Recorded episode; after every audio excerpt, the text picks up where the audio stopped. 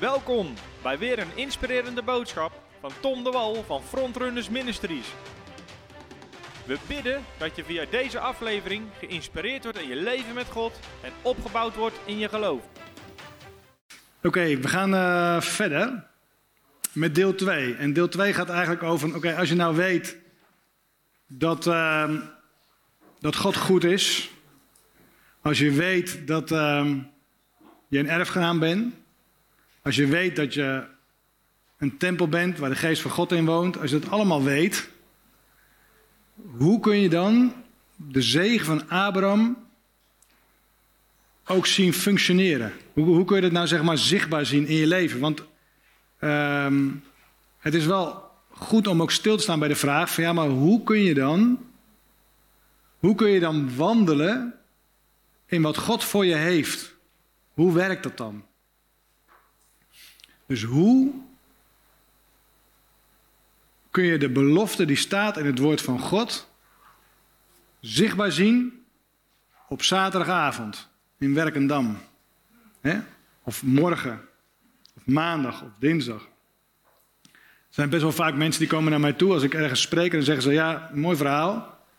Uh, mooi gesproken, dankjewel. Maar um, bij mij werkt het niet. Want, en dan krijg ik een verhaal wat er aan de hand is in het leven van zo iemand.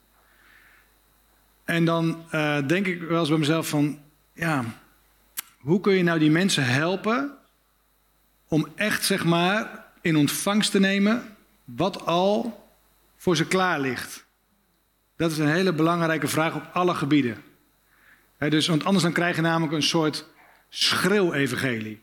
En dan ga je gewoon roepen, roepen, roepen, roepen. En dat is lekker makkelijk. Vanaf hier, dan zeg je, dit is de waarheid, dat is de waarheid, zus is de waarheid, zo is de waarheid. En dan ben je weg. En dan, en, en, en, en, en dan? van, hoe, hoe, uh, hoe kun je dan, zeg maar, of hoe kunnen we met elkaar ervoor zorgen dat we het ook in ontvangst nemen? En, en dat is iets waar ik best wel vaak over nadenk. Want uh, voor mij is het geen vraag of God voorziet. Ik heb het zoveel meegemaakt, zoveel gezien, op zoveel manieren gezien dat ik twijfelde niet aan dat God voorziet. Um, maar ik was in België bij iemand die in de genezingsbediening veel uh, dingen doet. En ik had hem gevraagd, we hadden hem gevraagd, joh, mogen we een keer bij je langskomen? Want we willen eigenlijk graag van je leren, we willen graag van jullie leren. Dus we zijn heen gereden naar Brussel en we hebben daar een middag uh, zitten praten. En toen heb ik ook aan hem gevraagd, zei van joh, ik bid voor de zieken uh, ik geloof dat waar is wat het woord zegt. Maar ik zou best wel in de gemeente wat meer resultaat willen zien. Ik zou best wel gewoon, dat wanneer we spreken over genezing, zou ik ook best wel gewoon daarna, als we dan bidden voor de zieken, ook gewoon de getuigenissen op een rij willen hebben. En hoe, dus ik heb tegen hem gezegd, hoe doe jij dat nou? van hoe, hoe kun jij nou, hoe, hoe krijg dat nou voor elkaar? Hoe, hoe krijg je nou die manifestatie van die zegen, van die genezing? Daar hebben we een, een tijd lang over gesproken met elkaar. Want in principe maakt het niet uit waar je het over hebt. Je kunt het hebben over bevrijding. Je kunt het hebben over genezing. Je kunt het hebben over financiële voorspoed. Je kunt het hebben over Gods stem verstaan. Maar bij al die onderwerpen kom je op de vraag uit van... Oké, ik snap wat je zegt. Maar hoe kan ik het nu krijgen? van, uh, um, en daarin moeten we elkaar helpen. Moeten elkaar helpen om. Want anders dan krijg je namelijk dat de predikers allemaal waarheden het land ingooien. Uh, uh, en dat blijven doen. En vervolgens zie je geen resultaat. En dan, en dan ja, zou het dan wel werken? Zou het dan wel zo zijn? dus het is, het is heel belangrijk om gewoon. Nou, en een van de redenen waarom het niet werkt, is omdat we als mens zijn we geneigd om formules te zoeken. Dus wij zijn dol op formules. Uh, als ik dit doe, dan gebeurt er dat. En zo wordt het ook wel um, soms onderwezen. je moet dit doen, je moet dat doen, je moet zo doen en dan. Maar vervolgens komt het dan niet. En dan is de prediker al weg. Om eventjes te vragen, hé, hey, wacht even. dus de formules, formules werken niet. Je kunt ook geen formule halen uit hoe Jezus zijn bediening deed op aarde. Dat willen we wel heel graag. We willen heel graag gewoon een formule maken. En dan zeggen we, ja kijk, als we alle genezingen van Jezus op een rijtje zetten, dan zien we dat in alle gevallen moest er iets gebeuren bij degene die, die, die, die iets nodig had. Er moest een actie van geloof zijn. En dan zien we als er een actie van geloof is, dan komt de genezing. En ik geloof wel dat geloof een rol speelt in al die verhalen. Dat geloof ik zeker. Alleen wij zijn geneigd om net zo lang door te zoeken totdat we de formule rond hebben. 1 plus 1 is 2, 2 plus 2 is 4.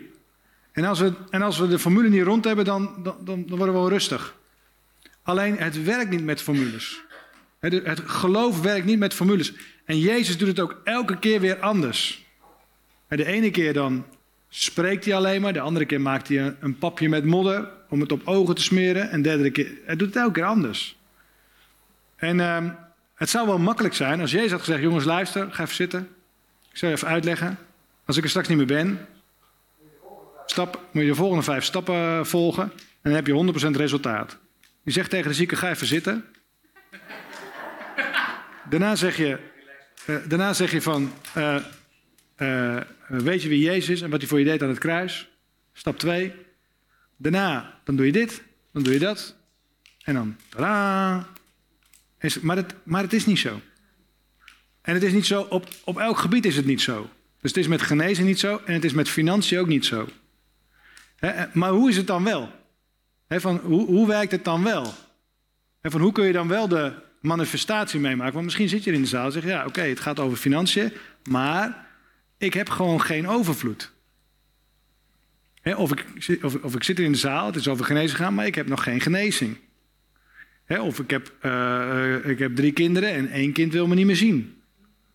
Of ik heb een huwelijk en het is op de klippen gelopen. En ik heb een tweede huwelijk en het dreigt op de klippen te lopen.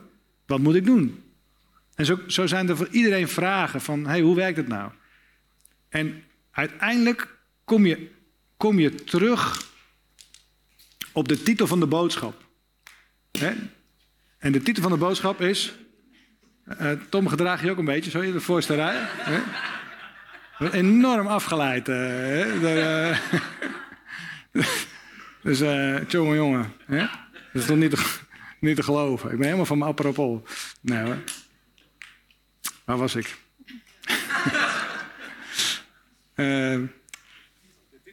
oh ja, de titel van mijn boodschap, ja. Ja, dat is wel, dat is wel top, ja. Hè? Dus, um, en de titel van de boodschap is, wie weet hem nog? Ja, werkt niet voor Gods goedheid. Want op het moment dat wij namelijk een formule willen maken, dan zit er iets in van oké, wij moeten wat doen. En als we iets gaan doen, dan gaan we het vervolgens in ontvangst nemen. Dat is, dat is, dat is werken. Je gaat ergens voor werken. En zeggen, als ik dit doe en dat doe, dan krijg ik bijvoorbeeld het onderwijs over de tiende in de kerk is door velen verafschuwd. Waarom?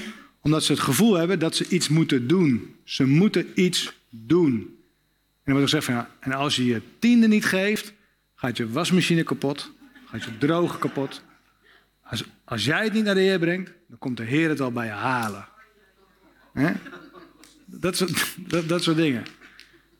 Maar dat is, dat is, dat is ik, ik snap waar het vandaan komt. En ik zou, ik zou zelfs die preek kunnen houden bijbels onderbouwd.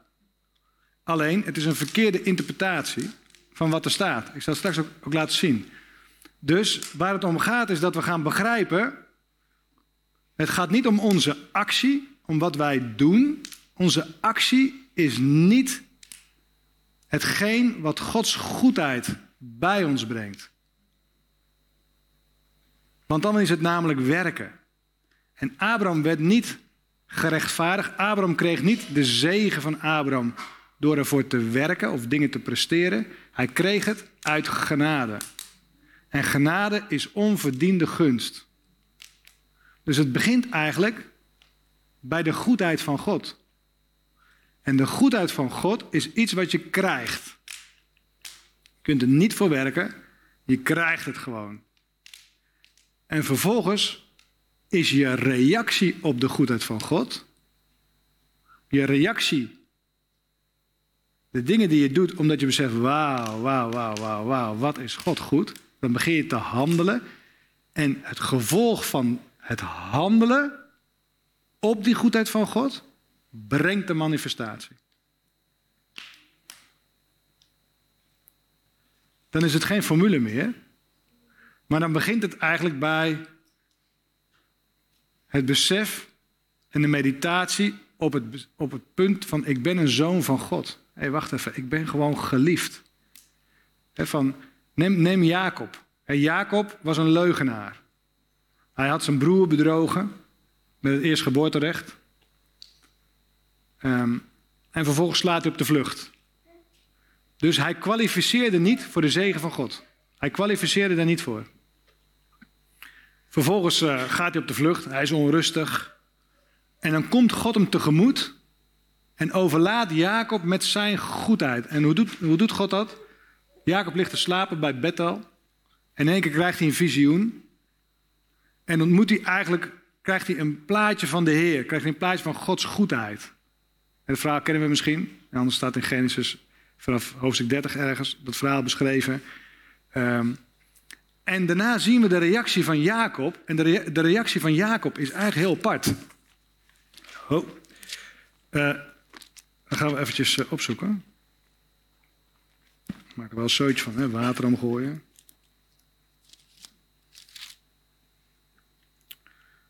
Um,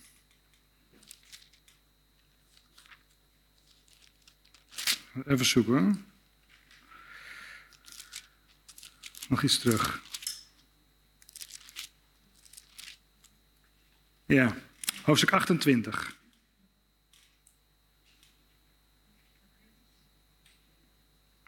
En dan staat er, Jacob nu vertrok uit Beersheba, vers 10 van hoofdstuk 28, en ging naar Haran. Hij bereikte de plaats waar hij overnachtte, want de zon was ondergegaan. Hij nam een van de stenen van die plaats, maakte daar zijn hoofdkussen van en legde zich op die plaats te slapen. Toen droomde hij en zie op de aarde stond een ladder waarvan de top de hemel raakte. En zie de engelen van God klommen daar langs omhoog en omlaag. En zie de Heer stond boven aan die ladder. En zei, ik ben de Heere, de God van uw vader Abraham en de God van Isaac. Dit land waarop u ligt te slapen zal ik u en uw nageslacht geven. Uw nageslacht zal talrijk zijn als het stof van de aarde en u zult zich uitbreiden naar het westen, het oosten, het noorden en het zuiden. In u en uw nageslacht zullen alle geslachten van de aardbodem gezegend worden. En zie, ik ben met u. Ik zal u beschermen overal waar u heen zult gaan. En ik zal u terugbrengen in dit land, want ik zal u niet verlaten totdat ik gedaan heb wat ik tot u gesproken heb. kijk, en hier kun je heel snel overheen lezen. Maar Jacob had een ontmoeting met de levende God. God zelf kwam naar Jacob toe. Dat was alleen al een zegen. Dus Jacob was in contact met God zelf. En dan zie je dat God begint met hem te spreken. En Jacob was gewoon angstig. Jacob was op de vlucht geslagen. Hij wist niet eens waar hij heen ging hij dacht van, uh, waar moet ik nou heen? Esau komt misschien wel achter me, na, achter me aan. Hij vermoordt me misschien wel. En dan begint God te spreken. En dan zegt hij, hé, hey, wacht even. Ik ga jou zegenen. Ik ga je land geven. dit land ga ik aan jou geven. ik ga je talrijk maken. Uh, uh, je nageslacht zal gezegend worden. En zegt hij, en ik ben ook nog met je, Jacob. Ik ga met je mee. Je hoeft niet bang te zijn. Ik ga met je mee. Ik zal je beschermen, overal waar je heen gaat. En ik zal je terugbrengen in dit land. Want ik zal u niet verlaten totdat ik gedaan heb wat ik tot u gesproken heb. Het is allemaal de goedheid van God. Allemaal Gods goedheid over Jacob. En Jacob had dat helemaal niet verdiend. Want Jacob, Jacob was gewoon eigenlijk, uh, ja, had net zijn broer bedrogen. dus uh, hij kwalificeerde niet. Hij had ook helemaal niet gebeden, hij was gewoon gaan liggen. Want hij was moe, hij was gaan liggen. Hij had ook helemaal niet gebeden tot God, staat hier helemaal niet. Maar God openbaart zich aan Jacob. Dus onverdiende gunst. Je hoeft er niet, hij had er niet voor gewerkt. Maar vervolgens zien we de reactie van Jacob. En staat er toen Jacob uit zijn slaap ontwaakte, zei hij: De Heer is werkelijk op deze plaats en ik heb het niet geweten. Enzovoort, enzovoort, enzovoort, enzovoort. En dan pakt hij een steen en noemt hij de plaats Bethel. En dan staat er: En Jacob legde een gelofte af. En hij zei: Als God met mij zal zijn. Hij zegt eigenlijk: Als echt waar is wat God heeft gezegd. Als God echt zo goed is dat hij me niet in de steek laat. Dat hij met me meegaat. Dat hij me beschermen zal op deze weg waar ik op ga. En mij brood zal geven om te eten en kleren om aan te trekken. Als, als dat echt zo is, als God echt zo goed is. Dat hij me niet in de steek laat. En als ik dan ook nog in vrede het huis van mijn vader zal terugkeren. Dan zal de Heer mij tot een God zijn. En staat er, deze steen die ik als gedenksteen overeind gezet heb, zal een huis van God zijn. En van alles wat u mij geven zult, zal ik u zeker het tiende deel geven. Dus wat is de reactie van Jacob? Jacob is onder de indruk van de goedheid van God. Hij zegt, wauw, wauw, wauw, dit overkomt mij gewoon nu.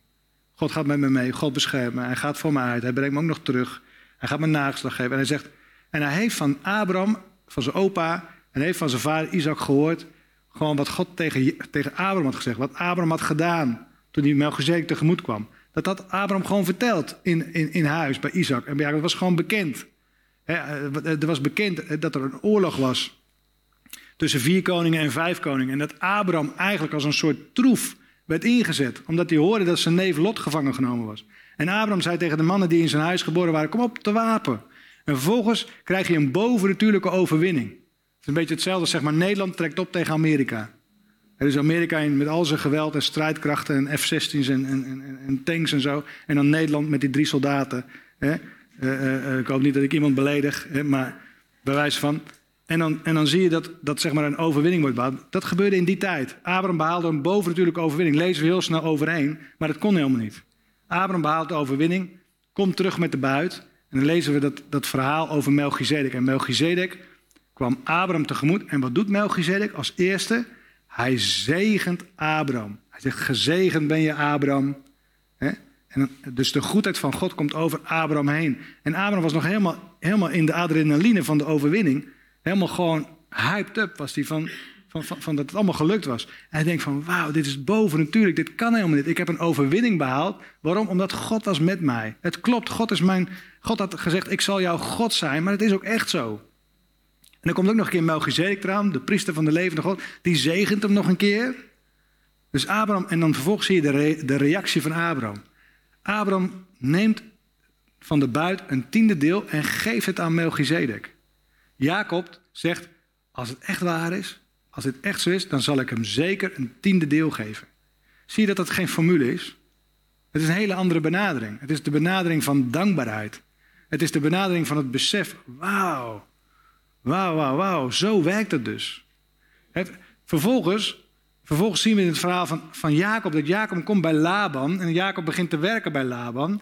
Maar Laban is ook een beetje een, eh, een, een oplichter. Want de Bijbel zegt dat Laban veranderde wel tien keer het salaris van Jacob. Hij hadden een deal gemaakt. Jacob zou werken. En als een deal gemaakt gaan we nu allemaal niet lezen. Maar het is heel interessant over gestreepte beesten. Gespikkelde en witte en zwarte. En dan degene... Eh, heel, ja, heel interessant. En vervolgens, maar wat er eigenlijk in de noodrop gebeurt is... Jacob heeft openbaringskennis. Wat hij moet doen. En daarom schilt hij takken, die legt hij dan in de drinkbak van de dieren. En dan worden er bepaalde dieren geboren die voor hem zijn. En zo groeit zijn kudde en zijn kudde groeit. Maar Laban ziet dat ook. En die zegt, oké, nou vanaf nu is het niet meer de zwarte voor jou. Vanaf nu is het de witte voor jou. Hij wisselt het om. Hij nou... Maar, dus hij wisselt de spelregels. Maar, maar God gaat met Jacob mee. Dat had hij ook gezegd. Ik ga met jou mee. Ik ga jou beschermen. Ik ga je ook tegen Laban beschermen. Ik ga jou zegenen. En vervolgens zie je dat, dat, dat Jacobs bezit groeit, groeit, groeit. Kijk, in die tijd waren dieren, dat was hetgeen wat eigenlijk het geld van nu is. In die tijd had je ook wel geld, maar met name het kleinvee, daar werd mee gehandeld. Dus Jacob maakte gewoon goed omzet, zo zou je kunnen zeggen. Hij kreeg gewoon ideeën hoe hij omzet moest maken, hoe hij geld moest maken. En vervolgens dan trekt hij terug, lezen we in de Bijbel dat hij teruggaat naar huis. En die, dat is een enorme, enorme hoeveelheid welvaart die hij mee terugneemt. Maar waarom gaf Jacob nou zijn tiende? Hij, hij had gezegd, ik zal u zeker van alles wat u me geeft een tiende deel geven. Hij gaf de Heer geen tiende deel, omdat hij dacht van, nou, ik geef de Heer mijn tiende deel, want dan komt de jackpot. Nee, nee, de jackpot kwam eerst. En God had gezegd, ik ga voor jou zorgen, ik ga jou zegenen, ik ga jou God zijn. En vervolgens komt de reactie van, van Jacob. Hij geeft een tiende deel aan de Heer. Wat wel degelijk een principe is. En dat maakt het verhaal misschien een beetje ingewikkeld. Want het is geen formule, maar het is wel een principe. En het principe is dat het heel goed is om het wel te doen. Alleen je houding om het te doen moet niet een houding zijn van: oké, ik gooi er een euro in en dan trek ik er de jackpot uit. Nee, je houding moet zijn: wauw, ik ben een zoon. Ik, ben gewoon, ik heb gewoon een verbond met God Almachtig. Ik heb gewoon, ik heb gewoon een ongekende positie. Want God overlaat mij met goedheid. Het, het is een bron van zegen die niet ophoudt. Het blijft maar doorgaan, het blijft maar doorgaan. En uit die, en uit die, uit die openbaring krijg je eigenlijk een verlangen om mee te bewegen in hoe God het heeft bedoeld. En dan, en dan, wordt, en dan, wordt, het een, dan wordt het een principe, een principe wat je toepast. Waarom? Omdat je weet, dit heeft God bedacht. Dit is het systeem van God. Er zijn twee systemen. Je hebt een natuurlijk systeem, gebaseerd op schaarste. Daar zitten wij in. Wij denken van nature in schaarste. Heb ik wel genoeg? Hou ik wel genoeg over? Daar komt ook de angst vandaan. De angst om niet genoeg te hebben. Maar angst is de tegenhanger van geloof. dus, dus angst zorgt ervoor dat je niet handelt in geloof. Dat is onze, dat is onze natuurlijke economie. Dat is, hoe we in elkaar zitten. Wij denken van, oeh ja, als ik 100 euro heb en ik geef 25 weg, hou ik 75 euro. Dat is echt veel minder dan 100. En dat is ook zo. En vervolgens dient zich de gedachte van gebrek aan. Zo ja, hier moet je niet te lang mee doorgaan, want dan hou je niks meer over. En dat klopt ook, want dat is schaarste. Maar de geestelijke waarheid is dat God zegt van mij, ik zal jou overladen met voorziening. God die de zaaier zaad verschaft, hè, zal het ook laten uh, vermenigvuldigen. Hij zal het ook vermenigvuldigen. Dus, dus Gods economie is een economie waarbij God zegt van nee, ik heb geen schaarste, ik heb overvloed. En die overvloed wil ik aan jou geven. En die overvloed die geef ik aan jou, want in eerste instantie heb ik jou al een kind gemaakt van mij, een zoon gemaakt van mij, een erfgenaam gemaakt. En ik wil ook, de Bijbel zegt, hij heeft ons gezegend met alle geestelijke zegeningen in de hemelse gewesten. Dan kan je zeggen, wat heb je daar nou aan? Een geestelijke zegen in de hemelse gewesten. Waar is dat eigenlijk? Nou, wij zijn ook nog eens een keer met God gezeten in de hemelse. We zitten daar ook nog. We denken, dan wordt het helemaal ingewikkeld. Zeggen we, hoe, hoe gaat dat dan? Want we, zit, we zijn toch hier? Dus het is een voortdurende spagaat in ons denken tussen onze zintuigen die hier zijn, op aarde, wat we kunnen zien, en de geestelijke waarheid dat we gewoon met, met, met God gezeten, met Jezus gezeten zijn naast God de Vader. En dat de Bijbel zegt, we hebben elk moment toegang tot de Vader. We kunnen zonder schroom bij hem binnengaan. Dat is best ingewikkeld. Hè? Maar, maar God zegt, daarom zegt de Bijbel, je bent wel in deze wereld van schaarste, maar je bent niet van deze wereld. We zijn burgers van een ander koninkrijk. Nou, terug naar, terug naar uh, uh, want ik besef me dat het best een beetje een diep verhaal wordt nu, maar, maar pak hem wel, want, want dit is echt heel belangrijk om te voorkomen dat je ooit nog in een formule trapt. Je, God zei tegen Jacob, ik ga je beschermen, ik ga je zegenen, ik ga goed voor je zijn. Dat zei hij ook tegen Abraham, ik ga je beschermen, ik ga zegenen, ik ga goed voor je zijn. En als een reactie daarop handelen ze. Hun motief is dankbaarheid. Dus op het moment dat het gaat om geven, als Jezus zegt: geef en er zal je gegeven worden, een goede, geschudde, aangedrukte, overlopende maat zal je in de schoot geven, dan is dat een principe. Het, is een, het, is een, het is een, ik noem het geen formule, maar het is wel een principe waarbij Jezus zegt: als je dit doet, is dit wat er gebeuren gaat. Maar op het moment dat ons motief niet goed is, egocentrisch is, dus niet blijmoedig, hè, jij zegt, ik heb het blijmoedig gegeven lief, dan kan het zomaar zijn dat het niet werkt. Dan zeg je, ja, maar ik heb gegeven en het werkt niet. Ik krijg niks terug. Ik, ik doe toch wat er staat. Ik heb mijn tiende gegeven, ik heb zaad gezaaid, het werkt gewoon niet. Komt gewoon niks. komt gewoon helemaal niks. Dan heb je de mentaliteit van een dienaar. Van een knecht. En een knecht wil iets doen om salaris te ontvangen. Maar dat is geen genade. Een zoon die doet iets omdat hij blij is en dankbaar is. Dat God zijn vader is, dat God goed voor hem is. En zegt dan, hé hey, oma, weet je, ik, ik woon in mijn vaders huis, ik beweeg met hem mee. Hij zegt dat het goed voor mij is, daarom doe ik het. Is ook helemaal niet druk met van komt er wel oogst of komt er geen oogst. Dan zegt hij, ik ben toch in vaders huis. En omdat hij die houding heeft van ontspannenheid en van dankbaarheid, begint het te flowen en komt het naar hem toe. En zegt hij, wauw, het principe werkt joh. Het is gewoon, God is zo goed. Hij zegt, geef en dan zal je gegeven worden. Het is waar joh. Ik gaf daar en ik ontving terug. Maar de knecht, die het hoort met een, met een mindset van een knecht, die zegt, nou dat is ook wat. Ik heb ook gegeven. Ik heb ook mijn tiende gegeven. En ik, ik krijg helemaal niks. Het werkt niet. Klopt het wel wat hij zegt? Snap je, dat is, een heel, dat is het verschil tussen de mentaliteit van een knecht, van een dienaar en van een zoon. als je, in, in het verhaal van de verloren zoon lees je dit ook. de verloren zoon gaat weg. Hij verbrast alles. En vervolgens komt hij terug en hij ervaart de goedheid van God, van de Vader. De vader zegt, hé hey, jongen, kom, kom binnen. Hij geeft hem een huk, laat hem niet eens uitpraten, geeft hem een ring, sandalen, alles. Hij overlaat hem met goedheid. De broer in het huis komt terug, hoort gezang, heeft de mentaliteit niet van een zoon, maar de mentaliteit van een knecht. Want hij zegt, ik ben al zo lang bij u. En nooit heeft u mij iets gegeven om met mijn vrienden dit te doen of dat te doen. En nu komt die zoon van u terug, of staat er? Nu komt die broer van mij terug. En nu wordt het gemeste eh, kalf geslacht en dit, dat, zus, zo. En daar zie je heel mooi het verschil in mindset. En vervolgens zegt de vader, jongen, je bent altijd, je bent altijd bij mij. Weet je wel, van alles wat van mij is, is van jou. Maar die jongen had helemaal, de, had helemaal niet begrepen wat zijn positie was.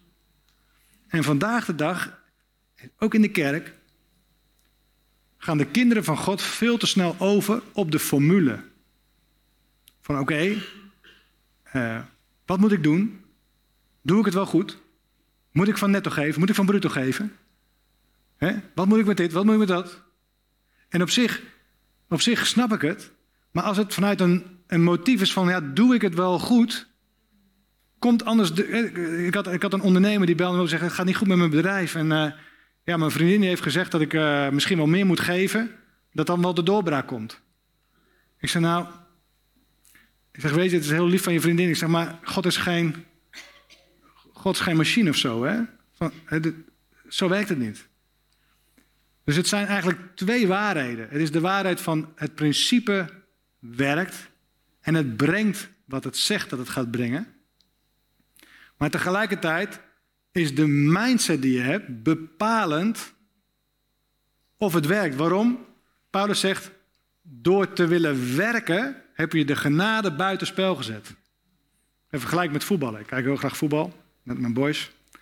Eh, en dan kijken we naar Ajax en uh, lekker in de Champions League en al die dingen meer. En dan, en dan zitten we gewoon op het puntje van de stoel. En dan heb je de VAR tegenwoordig. En dan, en dan, en dan uh, is er een doelpunt. En dan gaat de VAR kijken. En dan denken we, oeh. En vervolgens gaat het ding omhoog zo. Gaat de scheidsrechter kijken. En dan rent hij het veld op. Zo. En doet hij zo. Is dat zo? Weet je wat dat betekent? Buitenspel.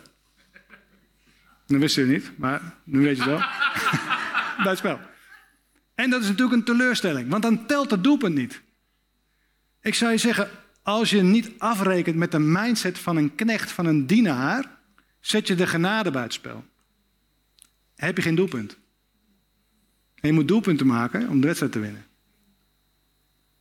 En dit is, en dit is iets wat wat ik gaandeweg ontdekt heb, omdat ik heel veel werd geconfronteerd met die vraag. Dat mensen zeiden van ja, maar bij mij werkt het niet. En dan kwamen mensen naar me toe met een uitkering of dit, zus, zo. En dan zeiden ze, bij mij werkt het niet. En, dan, en ik ging bidden en ik ging zoeken en zeggen, hey, hoe kan het nou? Hoe, hoe kan het nou? Hoe werkt het nou? Hoe zit het nou? En ik heb ontdekt dat, dat door je mindset te veranderen, ga je in ontvangst nemen wat allemaal al voor je klaar ligt. Door in de ontspanning te komen. Het is hetzelfde als dat je, als dat je ziek bent, en eh, ik heb geen recht van spreken, want ik ben nooit ziek, dus ik weet niet wat het is. Uh, maar ik sprak iemand, dezelfde man, ik noem geen naam, ik was bij die man in België. Hij heeft een geweldige genezingsbediening. En hij, uh, hij zei van, uh, ik, werd, ik, werd, ehm, ik werd ziek, ik werd ernstig ziek. Hij kreeg kanker hij raakte in paniek. En vervolgens ehm, uh, ging dat proces zo door. Hij zei, op het moment, op het moment dat ik tot het besef kwam van, hé, wacht even. Ik leef hier wel, maar straks leef ik de eeuwigheid met de Heer. Wat maakt het eigenlijk uit? Wat maakt het eigenlijk uit? Want ik ga naar Jezus.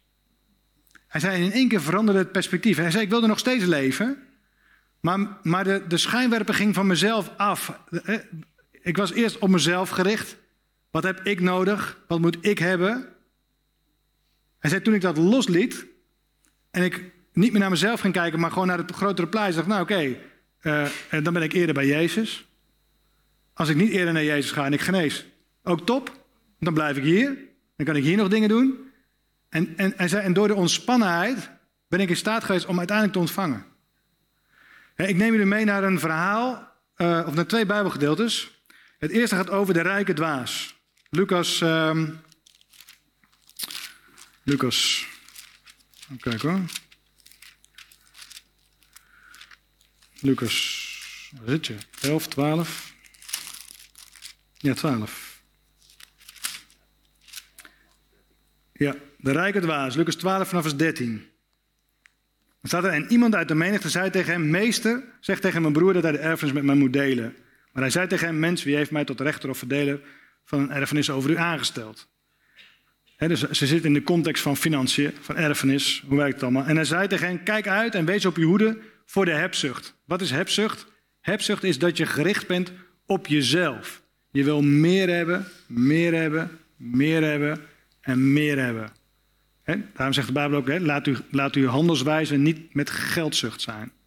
dat staat in Hebreeën. Dus jij zegt, kijk uit voor de hebzucht. Immers al heeft iemand overvloed, zijn leven behoort niet tot zijn bezit. En dan komt er een heel bijzonder verhaal. Hij zei, tegen, hij zei tot hen een gelijkenis. En sprak, het land van een rijke man had veel opgebracht. En hij overlegde bij zichzelf en zei, wat zal ik doen? Want ik heb geen ruimte om mijn vruchten op te slaan. Dus een dikke, dikke oogst, maar zijn schuren zijn te klein. En wat zal ik doen? Nou, er zijn eigenlijk dan maar twee opties voor die man. Er zijn maar twee opties wat hij kan doen met zijn, met zijn oogst. Optie 1 is uh, een grotere schuur bouwen om het te bewaren. En optie 2 is weggeven. Hij had ook kunnen zeggen, nou ik prop mijn schuur vol. En alles wat ik over, over, over heb, dat geef ik weg. Dat lezen we niet, die, die opties lezen we niet, maar die had hij natuurlijk wel. En dan staat er, wat zal ik doen? Want ik heb geen ruimte om mijn vrucht op te slaan. En hij zei, dit zal ik doen. Ik zal mijn schuur afbreken en grotere bouwen. En ik zal daarin al mijn koren en al mijn goederen opslaan. Dus hij besluit, nee, ik ga het niet weggeven. Ik hou het voor mezelf. Heb ik wel een grotere schuur nodig? Geen probleem. Dan breek ik die, die, ik heb, die breek ik af. Want hij had waarschijnlijk niet land genoeg. En dan, anders zou je zeggen, er zit er eentje naast. maar dat had hij niet. Dus, um, dus hij breekt die schuur af, zet er een andere neer. En dan zegt hij, en ik zal tegen mijn ziel zeggen, ziel, u hebt veel goederen liggen voor veel jaren. Neem rust, eet, drink en wees vrolijk. Met andere woorden, hij is erop gericht om eigenlijk los te komen van, uh, van zijn zorgen om materie. Want hij zegt, nou, dat is wel lekker als ik dat dan allemaal doe. Dan heb ik voor veel jaren gewoon de boel geregeld. En dan kan ik rust nemen, kan ik eten, drinken, kan ik vrolijk zijn. En dan staat er, maar God zei tegen hem, dwaas. Je bent een dwaas. Maar waarom is hij een dwaas? Hij is geen dwaas omdat het een succesvolle kersenteler was. Of aardbeien, of wat voor vruchten, dat staat er niet, maar misschien appelboer. Of vijgen, of uh, olijven. We hebben geen idee, maar hij was, hij was een boer. Een succesvolle boer. Maar Boas was ook een boer. Boas in het verhaal van Rut. Hij had heel veel graan, tarwe, gerst, grote stukken grond. Overvloedige oogst had hij. Dat lezen we in het verhaal, want Rut komt thuis en dan zegt Boas, wacht even, doe even je, je schot omhoog. Rut zijn schot omhoog. En dan hele kan erin nog en dus Naomi komt net maar waggelend thuis. En zegt Naomi, joh, hoe kan dat dan? dus Boas was ook gewoon ongelooflijk rijk. Dus ik geloof niet dat God een probleem had met deze man, omdat hij succesvolle boer was. Want dan zou hij ook een probleem moeten hebben met Boas en dat had hij niet. Maar God zegt wel, je bent een dwaas. En dan zegt hij ook waarom. In deze nacht zal men uw ziel van u opeisen. En wat u gereed gemaakt hebt, voor wie zal het zijn? Zo is het met hem die voor zichzelf schatten verzamelt en niet rijk is in God. Dus het probleem van de man is, hij heeft geen schatten verzameld, hij heeft geen schatten bij God. Hij heeft schatten verzameld op aarde voor zichzelf, maar hij is niet rijk in God. En dat kom je eigenlijk in het hele testament voortdurend tegen. God heeft geen probleem met financiën of met geld of met overvloed, want Abraham was schat hemeltje rijk. David ook. Die betaalde die tempel gewoon cash. Er zou een hoop kerken jaloers op zijn. Hij zei, ik, doe, eh, ik, ik, draag bij, miljarden in, eh, in huidige euro's. Dus God heeft geen probleem met de overvloed, met het geld dat er is. Hij heeft een probleem met de mindset. En de mindset die we kunnen hebben, en dat is ook het gevaar van geld, is dat we met onszelf bezig zijn. In 1 Timotheus 6 legt Paulus dat heel mooi uit. 1 Timotheus 6, daar staat, zeg tegen de rijken, 1 Timotheus 6 zegt tegen de rijken dat ze hun vertrouwen. Beveel de rijken in deze tegenwoordige wereld dat zij niet hoogmoedig zijn. Dus ze moeten niet hoogmoedig zijn en hun hoop niet gevestigd houden op de onzekerheid van rijkdom, maar op de levende God. Met andere woorden, je kunt je vertrouwen, je zekerheid dus stellen op geld. Net als die rijke man deed. Hij zei: Oké, ik maak een grotere schuur, dan kan ik jaren vooruit. Dat gaf hem zekerheid. Hier staat: Zeg tegen ze dat ze hun hoop niet gevestigd moeten houden op de onzekerheid van rijkdom, maar ze moeten vertrouwen op de levende God. We moeten vertrouwen op de God die onze bron is. En dan staat er die ons alle dingen in rijke mate verschaft. Dus hij is degene die onze bron is. Hij geeft ons overvloed. Wat? Oh, excuus. 17. 1 Timotheüs 6 vers 17. 17, 18 en 19. Ja, dus God is degene die ons in rijke mate voorziet. Net als dat hij Jacob in rijke mate voorzag. En dan staat er, om ervan te genieten. Dit vind ik zelf een heel mooie tekst. Dit haalt namelijk de religie eruit. Het is helemaal niks mis mee om te genieten van wat God geeft.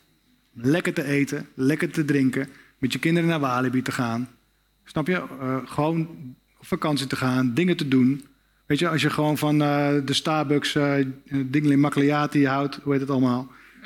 Kijk gewoon, uh, ik, ik, drink, ik drink geen koffie, maar ik heb een vriend die wel heel veel koffie houdt. Dus als we op reis gaan, moeten we altijd daar dat ene drankje halen. Wat volgens mij echt niet te drinken is, als ik het zie hoe het eruit ziet. Maar goed, dat is een zijweg. Ze mogen genieten van de overvloed die God geeft. Dus hij zegt om ervan te genieten. Maar er staat er ook om goed te doen. Rijk te zijn in goede werken, vrijgevig te zijn en bereid om samen te delen. En dat is echt mooi. Op het moment dat je bereid bent om te delen, is het veel makkelijker om te genieten. dat, dat, dat, is echt zo. Van, uh, als je gewoon een gever bent, dan gaat het stemmetje in je hoofd vanzelf weg. Van joh, is het, wel, is het niet te gek? Is het, is het wel oké? Kun je het wel maken? Moet je dat niet doen? het is, het is oké om te genieten van papa, die gewoon voor je zorgt en goede dingen voor je heeft. Ik heb gisteren een, een, een, een, nieuwe telefoon gekocht. En dat vond ik gewoon hartstikke leuk. Was die andere, deed die andere niet meer, die andere deed het nog. Hè? Maar uh, mijn zoon die, die wilde die, weer graag kopen. En ik vond het gewoon leuk. Ik, heb, ik zal je laten zien.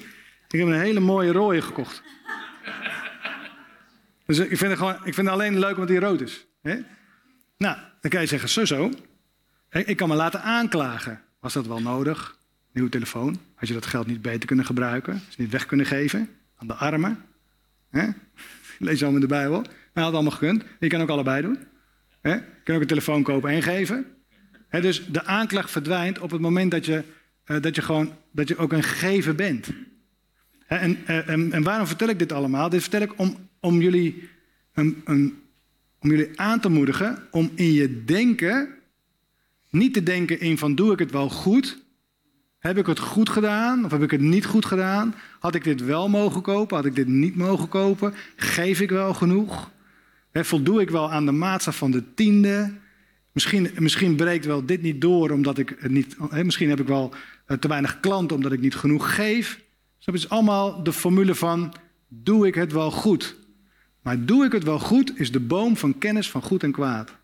Het is niet de boom van leven. Dus we moeten bij de boom van kennis van goed en kwaad wegblijven. En we, we nemen afscheid, zeggen nee, ik ben goed, ik ben geliefd, ik ben een kind van God, ik heb een verbond, ik ben overladen, ik heb de Heilige Geest. Dat is alles wat ik heb, dat is alles wie ik ben. En omdat ik dat ben, omdat ik verbonden ben met de boom des levens, verlang ik ernaar om mee te bewegen in wat God zegt, in zijn principes. En als de Heer zegt, geef en dan zal je gegeven worden, dan vertrouw ik erop dat God zo goed is, dat ik gewoon niet in de kramp schiet van het natuurlijk denken dat ik in tekort terechtkom. Nee, want God is goed en God laat mij niet in de steek. Dus die hele mindset is anders. Hoe zit het dan met die principes van geven en van tiende? Is dat niet meer van toepassing? Jawel. Waarom? Omdat het handvaten zijn. Het zijn handvaten eigenlijk om te leren geven. dus, dus de tiende in een notendop, dus zeg maar even de tiende voor dummies, is, is het volgende. De tiende voor dummies werkt als volgt. Je krijgt 100 euro in je handen. 100 euro. En de tiende is dat je 10 euro pakt van de 100 en zegt tegen de Heer: Heer, dank u wel dat u zo'n goede God bent, zo'n goede vader bent. Dank u wel dat u mijn bron bent van die 100 euro. U bent degene die het mij gegeven heeft. En als eerste wil ik gewoon een statement maken dat u mijn voorziener bent. Zoals Abraham, wat het voorbeeld is in geloof. Dat is wat de Bijbel zegt. Abraham is ons voorbeeld in geloof. Zo wil ik ook gewoon u eren. Met het tiende deel ervan. En ik geloof dat u in staat bent om mij te overladen met alles wat ik nodig heb, dat ik nooit tekort heb. En daarom ga ik ook niet mee in de aanklacht of in de leugen dat als ik die tien aan u geef, dat ik tekort heb. Want dat is gewoon niet waar. Want u, u, u zorgt voor mij, u voorziet voor mij. En daarom geef ik u, Heer. En ik dank u dat u belooft in uw woord dat als ik u die geef uit dankbaarheid, dat u de, dat u, dat u de vensters van de hemel openzet en zegen over mij uitgiet. Halleluja, dat wil ik wel. En dat ontvang ik ook. Ik geef niet ik geef niet voor wat hoort, maar ik geef omdat u mijn bron bent, omdat u mijn voorziener bent. Maar ik ga er wel van genieten, van de overvloed die komt. En dan zegt de Bijbel in Malachi 3, dan zegt hij, en kijk maar of ik niet de kaal vreten voor u zal bestraffen. Ja, want dat is een heel ander onderdeel. En daar zijn we ook mee begonnen vanmiddag. Van de boze komt om te roven, te stelen en te vernietigen. Hij wil jouw zegen roven. Hij wil jouw 100 euro het liefst kapot maken.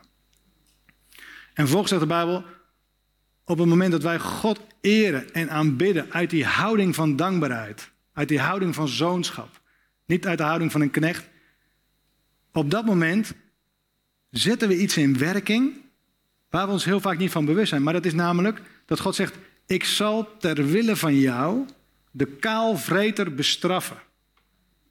De kaalvreter bestraffen.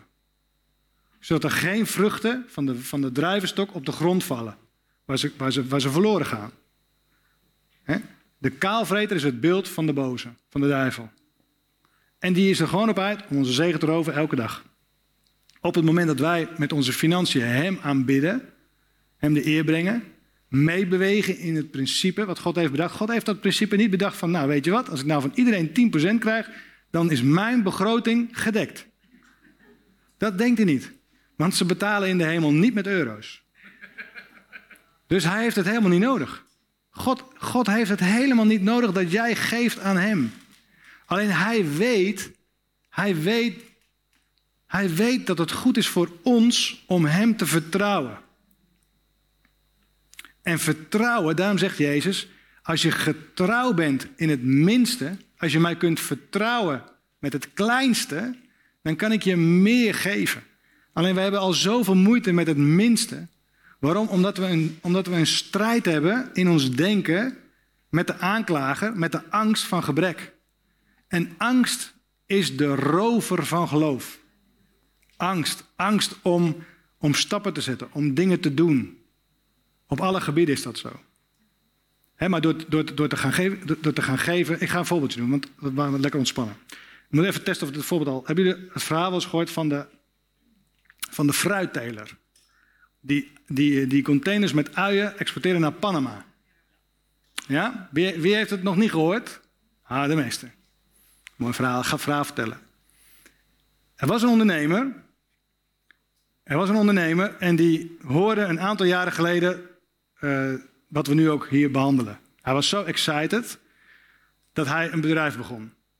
En dat ging gelijk helemaal door het dak heen. Het ging echt super, super goed. Dus hij, contacte mij en zei, Michiel, ik heb je gehoord. Dit en dit is gebeurd. Ik een bedrijf begonnen, helemaal door het dak heen. En ik was echt enthousiast. Ik zeg, wauw. Ik zeg, joh, laten ik wil het verhaal graag horen. Zullen we een keer afspreken en lekker lunchen? Dat is goed. Dus wij gingen op pad. Ik verhoorde zijn verhaal. We waren allebei super blij. Nou gingen we weer wat tijd overheen. We belden op een gegeven moment op. Hij zei, Michiel met Jan. Hij zei, het gaat niet goed. Ik zei, wat gaat er niet goed? Hij zei, ik ga failliet. Zo, zo. Ik zei, dat is uh, heftig. Hij zei, ja, het gaat, echt, het gaat echt niet goed. Ik zei, wat is er aan de hand? Hij zei, nou, ik heb, ik heb uien geëxporteerd naar Panama. Ze staan daar op de kade. Ze worden geblokkeerd door de douane. Uh, uh, er zitten allemaal boetes op. En als het zo doorgaat, dan ga ik gewoon failliet. Ik zei, nou, weet je wat, laten we de proclamatie veranderen. Dat we niet failliet gaan, maar we gaan God vertrouwen. Maar ik wist ook niet wat het antwoord was. Dus ik had hem aan de lijn, hij was aan het vertellen en ik dacht, heer, wat, uh, wat moet ik zeggen? Wat moet, ik, wat moet ik doen? Dat is een beetje hetzelfde als wat er nu net, waarmee ik begon. Van je kunt waarheden erin pompen. Zo van, ja, Jan, weet je, hou vertrouwen op de Heer. Hou vertrouwen op de Heer, kijk naar Jezus, komt het goed. Dat kun je zeggen als een soort van uh, uh, EHBO-kit, hè? Zo van, nou ja, weet je, je, doet de, je doet de box open en zeg je, de Heer houdt van je, hij is altijd bij je. En dan heb je de schaar gegeven. Ja, snap je, dat is goed bedoeld en ook heel lief. Ik, niks, ik zeg er niks negatiefs van, het is gewoon oké. Maar de kans is heel groot dat je misschien een schaar geeft terwijl hij een pleister nodig heeft. of, of, een pincet, of een pincet waar hij waar waar gewoon olie of alcohol nodig heeft. Dus, dus, dus wat, wat belangrijk is, is om zeg maar, te gaan luisteren naar de stem van de Heilige Geest. Die heb je gewoon altijd nodig. Dus ik zeg, Heilige Geest, ik zeg, Heer, wat moet ik zeggen tegen Jan?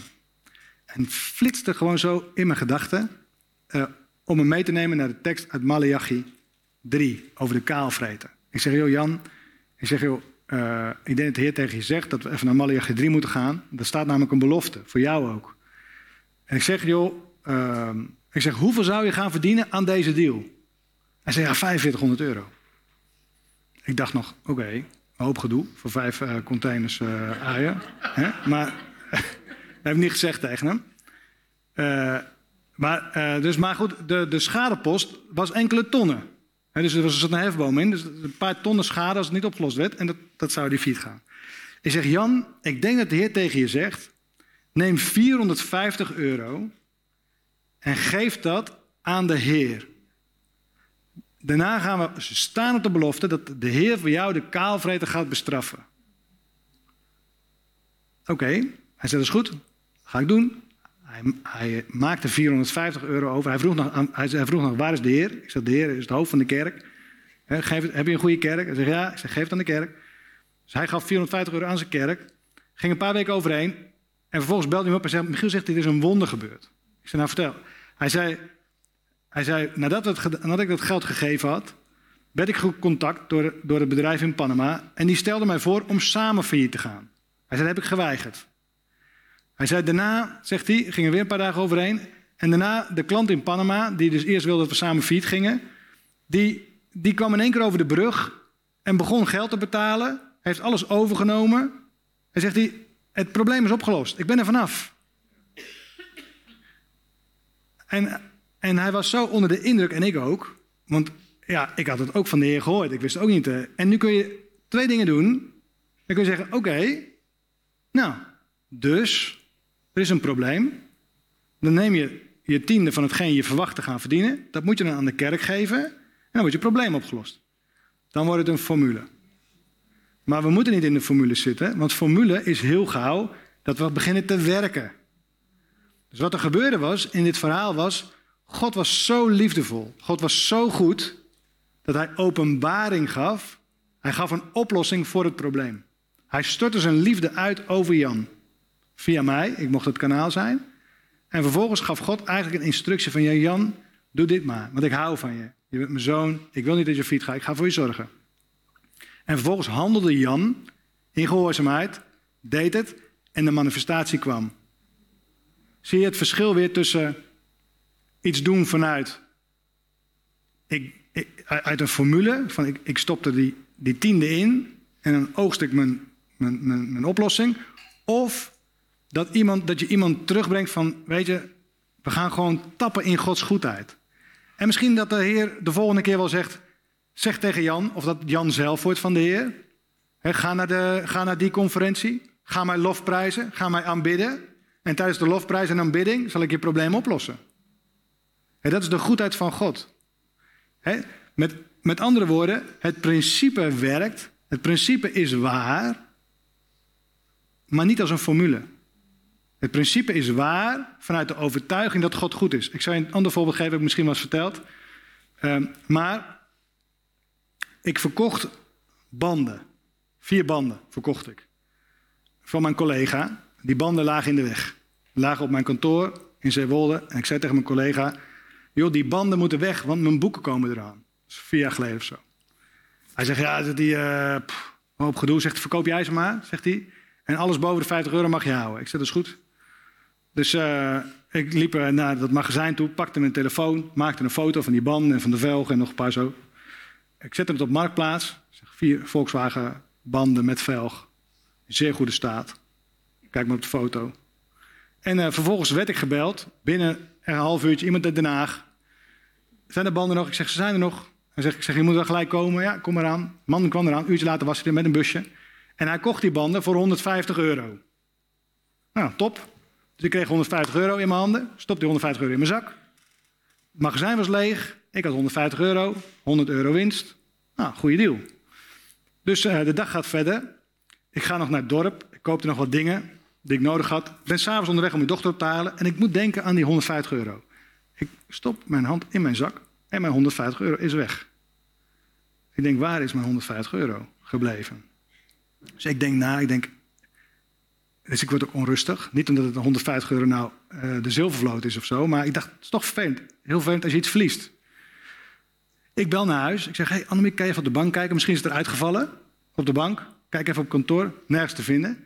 En ik moet denken, denken, denken. De volgende dag, ik ga kijken op mijn kantoor in het magazijn. Nergens 150 euro te vinden. Gewoon weg. Op zondag zit ik in de kerk. En tijdens de aanbidding moet ik weer denken aan mijn 150 euro. En tegelijkertijd zegt de Heer iets tegen mij. En de Heer zegt van, die brengt die tekst in gedachten van de kaalvreter. En ik denk, oh, wacht eventjes. Dus ik handel erop. Ik zeg, Heer, ik geef straks in de, in de offering heel specifiek 15 euro. Van die 150 euro. Ik geef 15 euro. En ik ga staan op de tekst, die, op de belofte ga ik staan. Maar ik geef ook nog 15 euro erbij. Dan maken we het nog als een soort zaad. Dat het gewoon ook echt gewoon. Dat, nou, ik weet eigenlijk niet waarom ik dat deed, maar ik heb gewoon gedaan. Ik kan een mooi verhaal maken, maar ik weet het eigenlijk niet meer. Ik deed gewoon.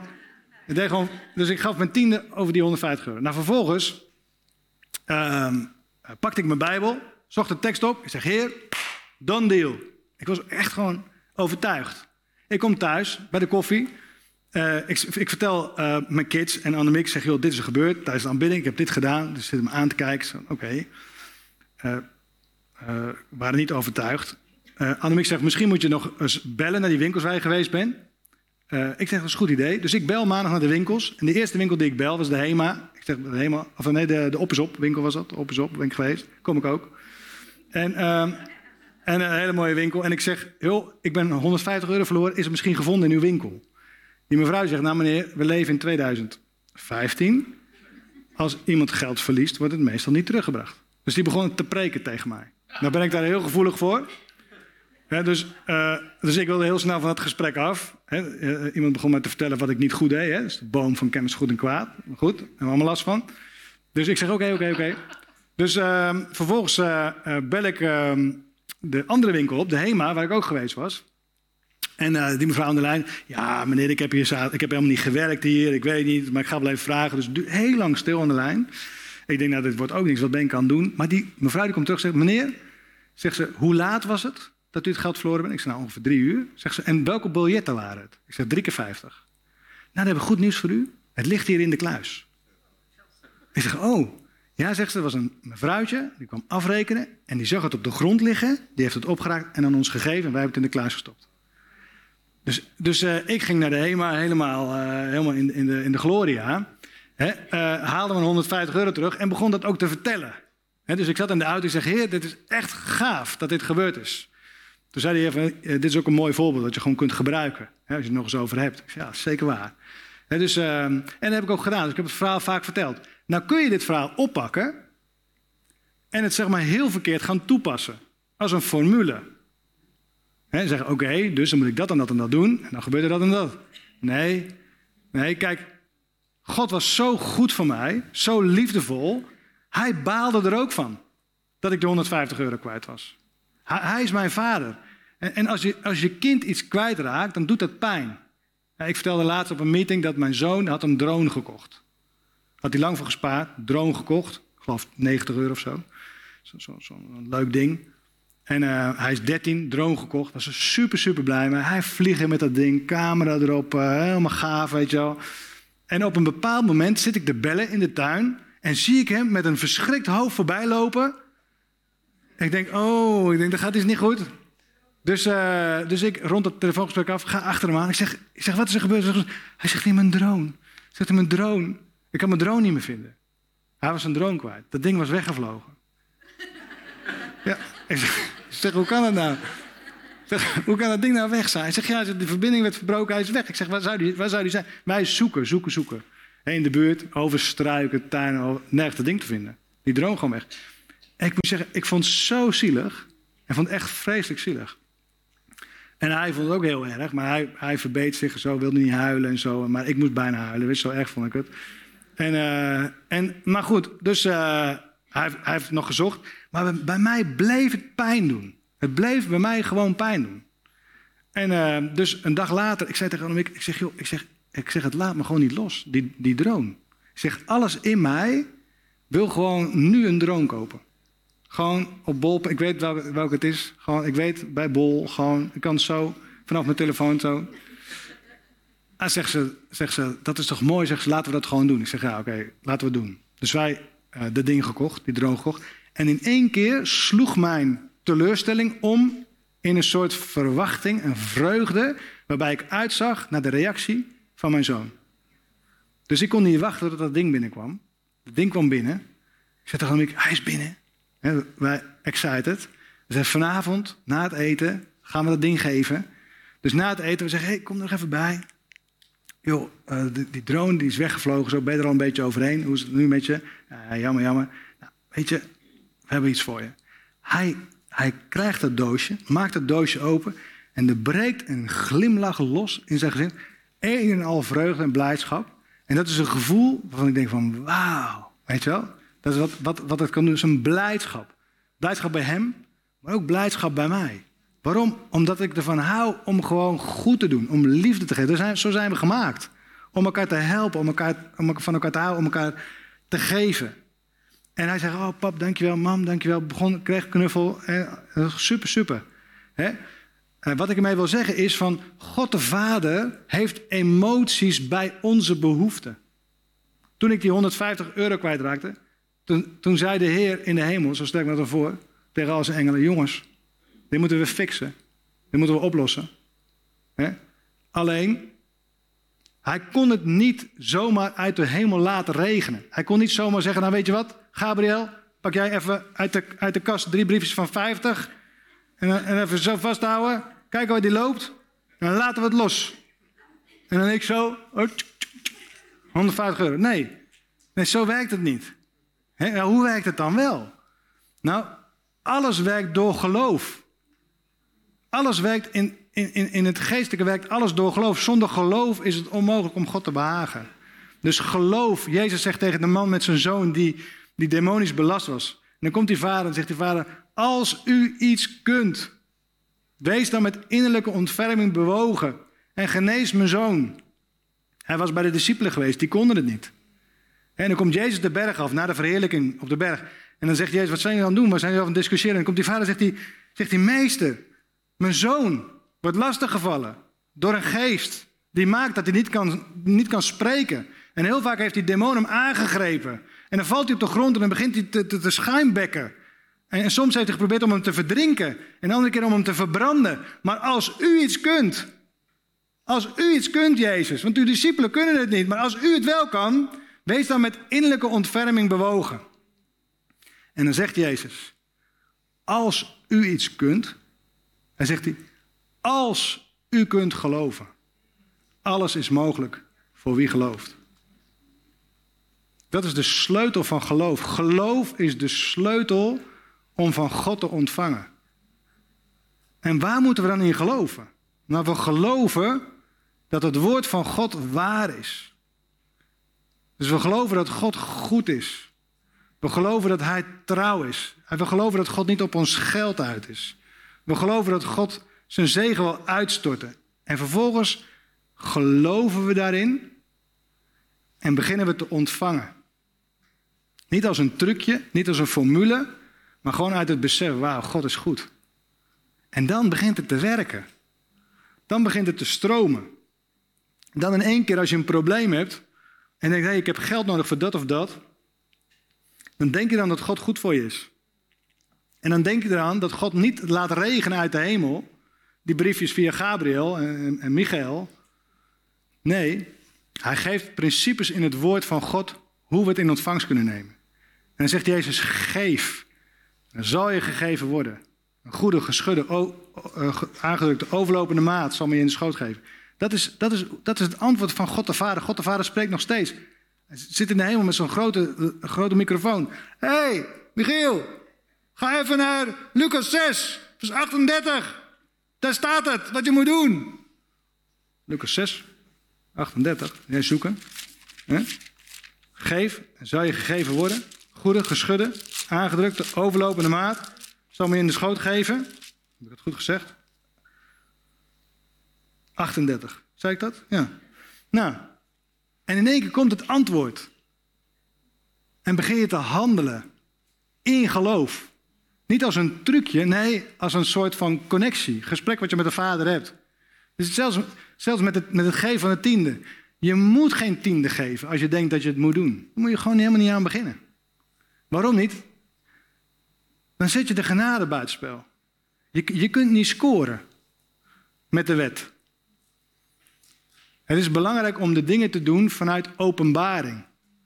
En de openbaring is dat God goed is, dat God voor je zorgt, dat God aan je geeft. En omdat dat een waarheid wordt in je denken, begin je te geven. En dan zegt de Bijbel, lees in de Bijbel daar en daar en daar en daar en daar en daar en daar hoe ik het heb bedacht. Het is Gods systeem, het is Gods economie, het is Gods systeem van overvloed, waar we op intappen. En dan vervolgens zul je merken dat er een strijd ontbrandt. Want de boze is erop uit om jou te weerhouden om daarin te wandelen. Zij zal zeggen, ja joh, maar dat kan helemaal niet. Want ik heb helemaal niet, je hebt helemaal niet genoeg. Hoe kun je dat nou doen? Of hij zal zeggen, ja je geeft je tiende wel, maar doe jij het wel goed? Ben jij niks vergeten? Zou jij niet, uh, dan komt de aanklacht. En de aanklacht wil roven. Maar wat, wat, wat wij moeten doen is gewoon zitten bij de Vader. En zeggen: Vader, dank u wel dat u mijn voorziening bent. En ik wil u aanbidden en ik wil u eren. En daarom geef ik. En als ik iets vergeet, dan hoor ik het graag. En anders dan ben ik gewoon oké. En in één keer verandert die hele mindset. En van ja, waar moet ik dan aan geven? Doe ik het wel goed? Ik geef mijn tiende, maar horen dan de compassion kindjes er wel bij of niet bij? En tante Truus die in het ziekenhuis zit, die ik laatst de boodschap heb gegeven, hoort dat dan wel bij de tiende of niet bij de tiende? Snap je? Dan, dan kom je in één keer in, de, in van doe ik het wel goed. Terwijl God wil helemaal niet dat je komt in doe ik het wel goed. God wil dat je komt in van, hey, eh, we, we aanbidden hem. En ik las een boek van Randy Elkhorn en die zei, het geven van de tiende is het begin. Het zijn je zijwieltjes waarop je leert fietsen. Want God wil helemaal niet dat jij beperkt blijft tot waar je nu bent. God wil dat je groeit en vermenigvuldigt en vruchtbaar wordt. En God geeft het vermogen om welvaart te creëren.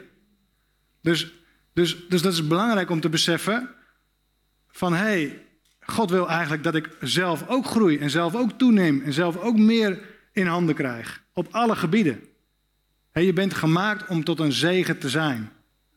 Dus, dus, en iedereen is verschillend. Er zijn hier misschien ondernemers in de zaal, zoals ik zelf ook ondernemer ben. Tegen diegene zou ik willen zeggen: kom aan, rek je denken op, ga groter denken, ga groter geloven, Ga groter geven, ga meer geven. Hè? Want naarmate jij begint te geven, begint die zegen te stromen, want God zoekt goede rentmeesters. Er was een ondernemer in Frankrijk, die gaf 90% van wat hij, wat wat verdiende, gaf hij weg, 10% hield hij. Hij droomde s'nachts over graafmachines die hij die, die dan s ochtends aan zijn engineers uitschetste op, op, een, op een leeg bord. Die engineers die zeiden, hoe kun je dat weten?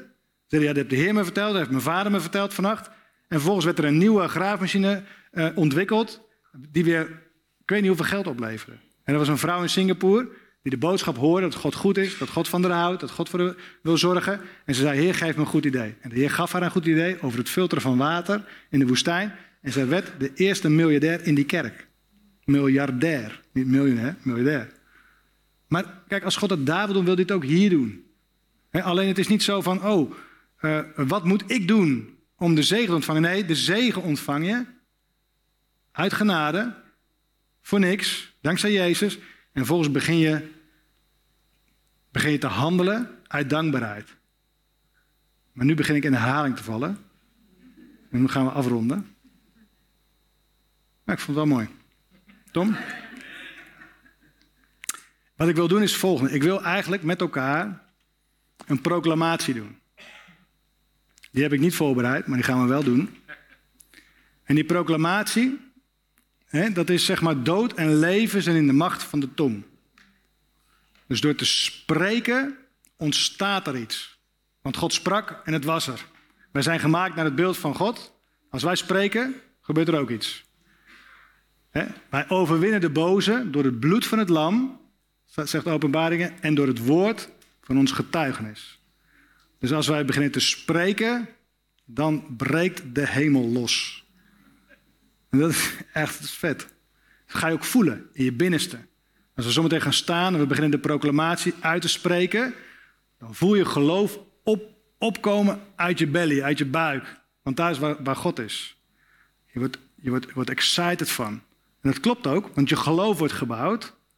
Want geloof komt door het horen en het horen door het woord van God. En geloof heb je nodig om van God te ontvangen.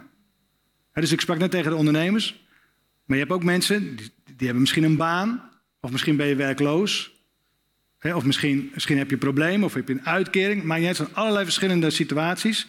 Maar het is niet het laatste, het is niet het laatste wat God erover zegt. God zegt nee, ik wil dat jij overvloed hebt. Niet dat iedereen miljonair wordt, daar gaat het helemaal niet om. Maar overvloed is dat je genoeg hebt voor jezelf en nog meer om een zegen te zijn voor een ander. Dat heeft God echt voor iedereen. Ik sprak hierover in Kampala, in Oeganda. En er waren mensen die pikten het op. Er was een vrouw daar. En die, die, die was uh, in loondienst. Die maakte trouwjurken.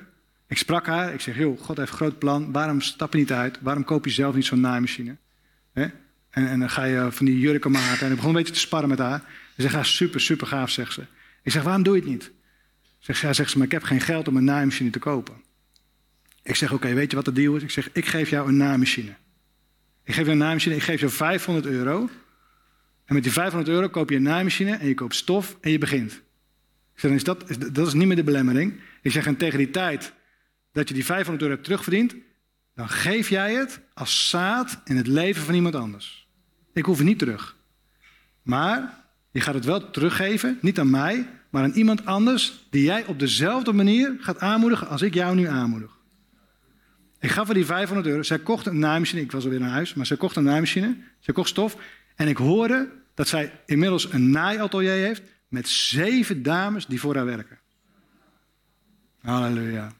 Halleluja. Hij heeft een eigen huis gehuurd, is zelf naar gang gegaan.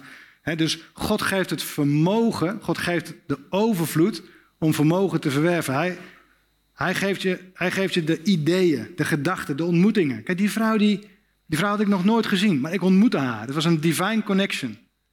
En, en, en, en, ik zei dat gewoon tegen haar. Ik had er helemaal niet over nagedacht, maar ik dacht, weet je, eh, ik, denk dat, ik wist niet eens wat een naamje de kost daar. Ik zei, nou, 500 euro, het zal vast genoeg zijn. Hè? En vervolgens begon ze ermee te handelen. Maar iedereen, heeft, iedereen kan zo zijn dingen doen. Weet je, maakt niet uit wie je bent, wat je doet. Als je goed bent met kinderen en je zit thuis en je hebt een uitkering, Weet je, de, de maatschappij schreeuwt om geestvervulde oppasadressen waar kinderen het evangelie horen. Wordt nog voor betaald ook. En, en, maar het is de mindset die je moet ontwikkelen. door alert te zijn op wat de Heer door jou heen wil doen. En ik zeg, je hebt het al. Het is al in je handen. Je hoeft niet te bedenken, oh, dan moet ik een businessconcept. Nee, bedenk gewoon, waar ben ik goed in? Ja, ik vind het zo leuk om foto's te maken. Oh, nou, dat is leuk. Leuke foto's maken. En vervolgens dan ga je iets doen met foto's maken. En in één keer begint het te rollen enzovoort. Nu moet ik echt gaan afronden, anders loopt het uit de hand. Hallo, Tom de Wol hier en bedankt dat je weer geluisterd hebt naar onze podcast. Ik bid dat het je geloof gebouwd heeft en je bemoedigd bent. Als je niet alleen een luisteraar van onze boodschap wil zijn, maar ook een verspreider daarvan, wil ik je uitnodigen om partner te worden van Frontrunners. Door jouw maandelijkse donatie help je ons om dit evangelie van Jezus Christus en het woord van God over heel de aarde te brengen. Om partner te worden, ga naar www.frontrunnersministries.nl slash partners en word partner. Hartelijk bedankt en tot snel. Heb je ook zo genoten van deze inspirerende boodschap van Tom de Wal? Abonneer je dan op deze podcast. Volg ons op Facebook en op Instagram en kijk op onze website frontrunnersministries.nl.